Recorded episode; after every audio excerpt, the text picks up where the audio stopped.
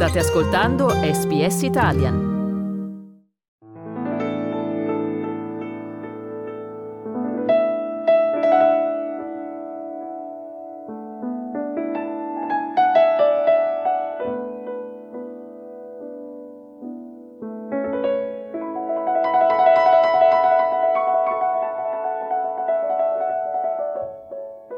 Mauro e Beatrice Colombis, padre e figlia, suoneranno in tre concerti a Barrow, Wollongong e Sydney per celebrare la festa della donna, ma anche perché è un'occasione per suonare assieme, cosa che diventa sempre più difficile considerando gli impegni anche internazionali di Beatrice Colombis. Innanzitutto gli diamo il benvenuto, abbiamo in linea Mauro Colombis. Mauro, bentornato ai microfoni di SBS. Eh, grazie Domenico e salve a tutti gli ascoltatori. Allora, si parla di padre e figlia, ovviamente padre molto orgoglioso considerando il cammino che ha fatto Beatrice. Eh, senz'altro, senza dimenticare la mamma che anche lei è una pianista. Sin da quando Beatrice era piccola abbiamo vissuto tutti insieme esperienze musicali, sia ascoltando musica, sia cantando e poi appunto suonando gli strumenti. Beatrice ha cominciato proprio quando era piccolina, aveva, non aveva neanche tre anni quando ha fatto la prima lezione di violino col, col metodo Suzuki, che è notoriamente un metodo che prende i bambini da piccoli ancora prima che siano in grado di leggere. E, e quindi insomma noi l'abbiamo vista crescere e così adesso il tempo sembra passato proprio in fretta, adesso lei insomma, sta andando eh, facendo passi grandi e non ce ne stiamo nemmeno accorgendo, insomma, noi genitori. Sì, se ne accorge però il pubblico che la sta eh, ammirando in diversi concerti, uno dei quali è stato il concerto per violino di Tchaikovsky con orchestra al Conservatorio di Musica che ha avuto enorme successo. Ora suonerete assieme, eh, cosa abbastanza rara. Che tipo di programma proporrete coloro che vi verranno a vedere?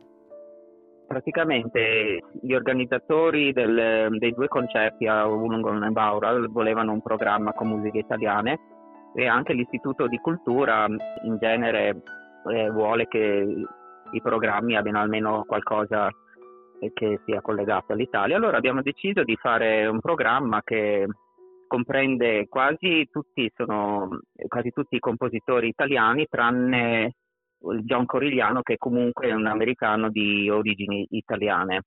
Insomma, il programma è abbastanza variegato in realtà perché eh, passiamo da alcune composizioni per violino solo, altre per pianoforte solo e diciamo i pezzi più grossi invece sono per violino e pianoforte.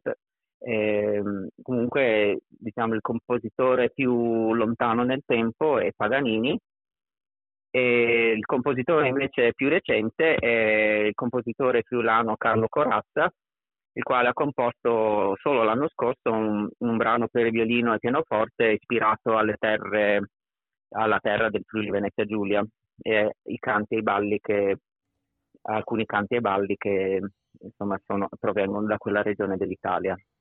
E in mezzo abbiamo compositori noti e meno noti, eh, Castelnuovo tedesco, un italiano che però era di origini ebraiche che eh, durante mh, il fascismo fu costretto a lasciare l'Italia e fece carriera in America e di lui suoneremo mh, un brano che fu co- proprio composto eh, appena lui arrivò in America, che si chiama Concerto per violino e pianoforte, il concerto numero 3. Poi suoneremo anche un brano di una compositrice italiana, Giulia Recli, che fece la sua attività musicale nella prima parte del Novecento soprattutto e, e, poi anche nel dopoguerra. E di lei possiamo dire che ebbe molto successo nella sua vita come compositrice. Per il fatto che noi suoniamo durante la festa della donna forse può darci l'occasione di rimarcare che noi abbiamo scelto un pezzo suo non perché è una donna, ma perché è proprio bello. Purtroppo al tempo suo c'erano anche delle critiche che invece pensavano che, che le donne non fossero in grado di essere all'altezza degli uomini nella, nell'ambito della composizione musicale e questo purtroppo è successo, ci sono stati fatti che lei ha dovuto affrontare, per esempio a Trieste l'orchestra minacciò di scioperare perché non volevano eh, eseguire composizioni di una donna. E quindi eh, è un peccato che queste cose sono successe, però insomma speriamo che non succedano più.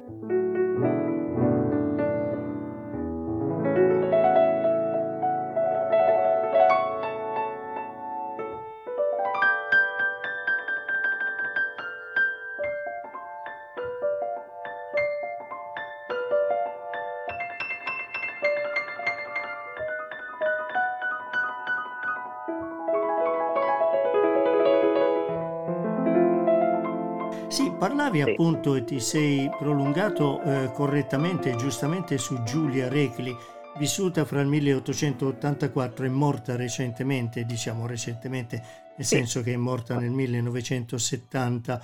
È grande compositrice, però soltanto ora si riesce a, a veramente eh, apprezzare la sua musica perché viene suonata molto spesso. Come avete deciso di eh, suonare questo brano composto nel 1925?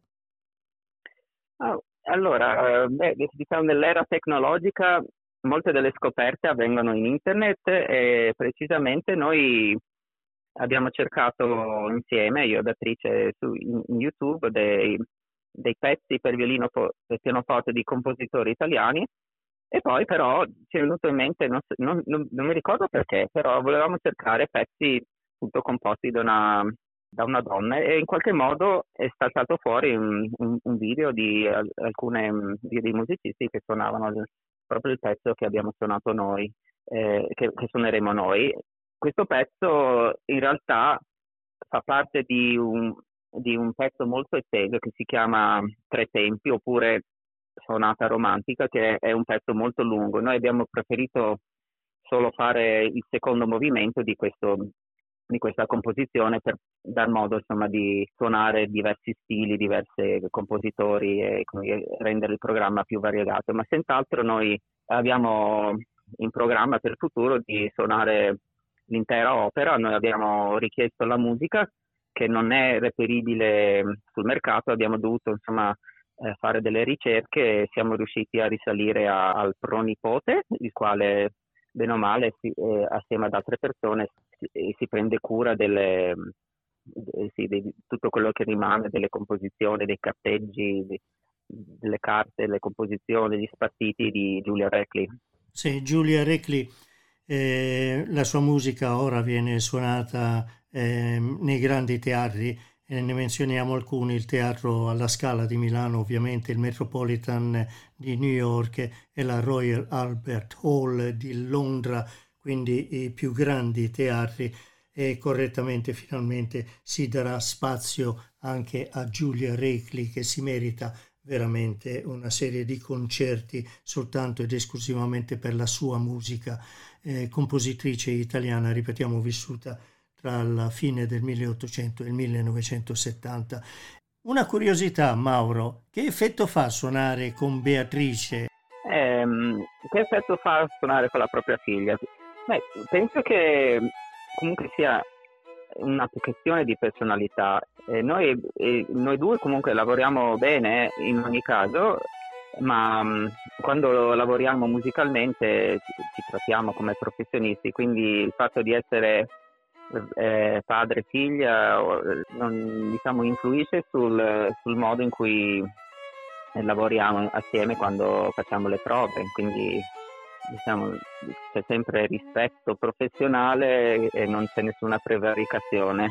E poi sì, è vero che in realtà appunto quando si lavora insieme o con, sì, con persone che si conoscono molto bene è, è più facile che il, diciamo, l'ambito professionale venga prevaricato da altre abitudini che invece vengono dal, dal, sì, dal modo in cui ci si relaziona con l'altra persona al di certo. fuori appunto, del, del campo professionale.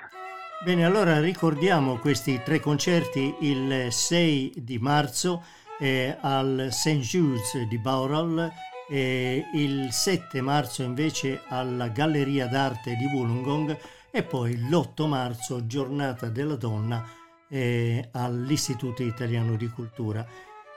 Mauro Colombis, è sempre un piacere parlarti e, e ti verremo a vedere l'8 marzo all'Istituto per questo concerto assieme a Beatrice. Eh, grazie Domenico e arrivederci a tutti gli ascoltatori di SDS.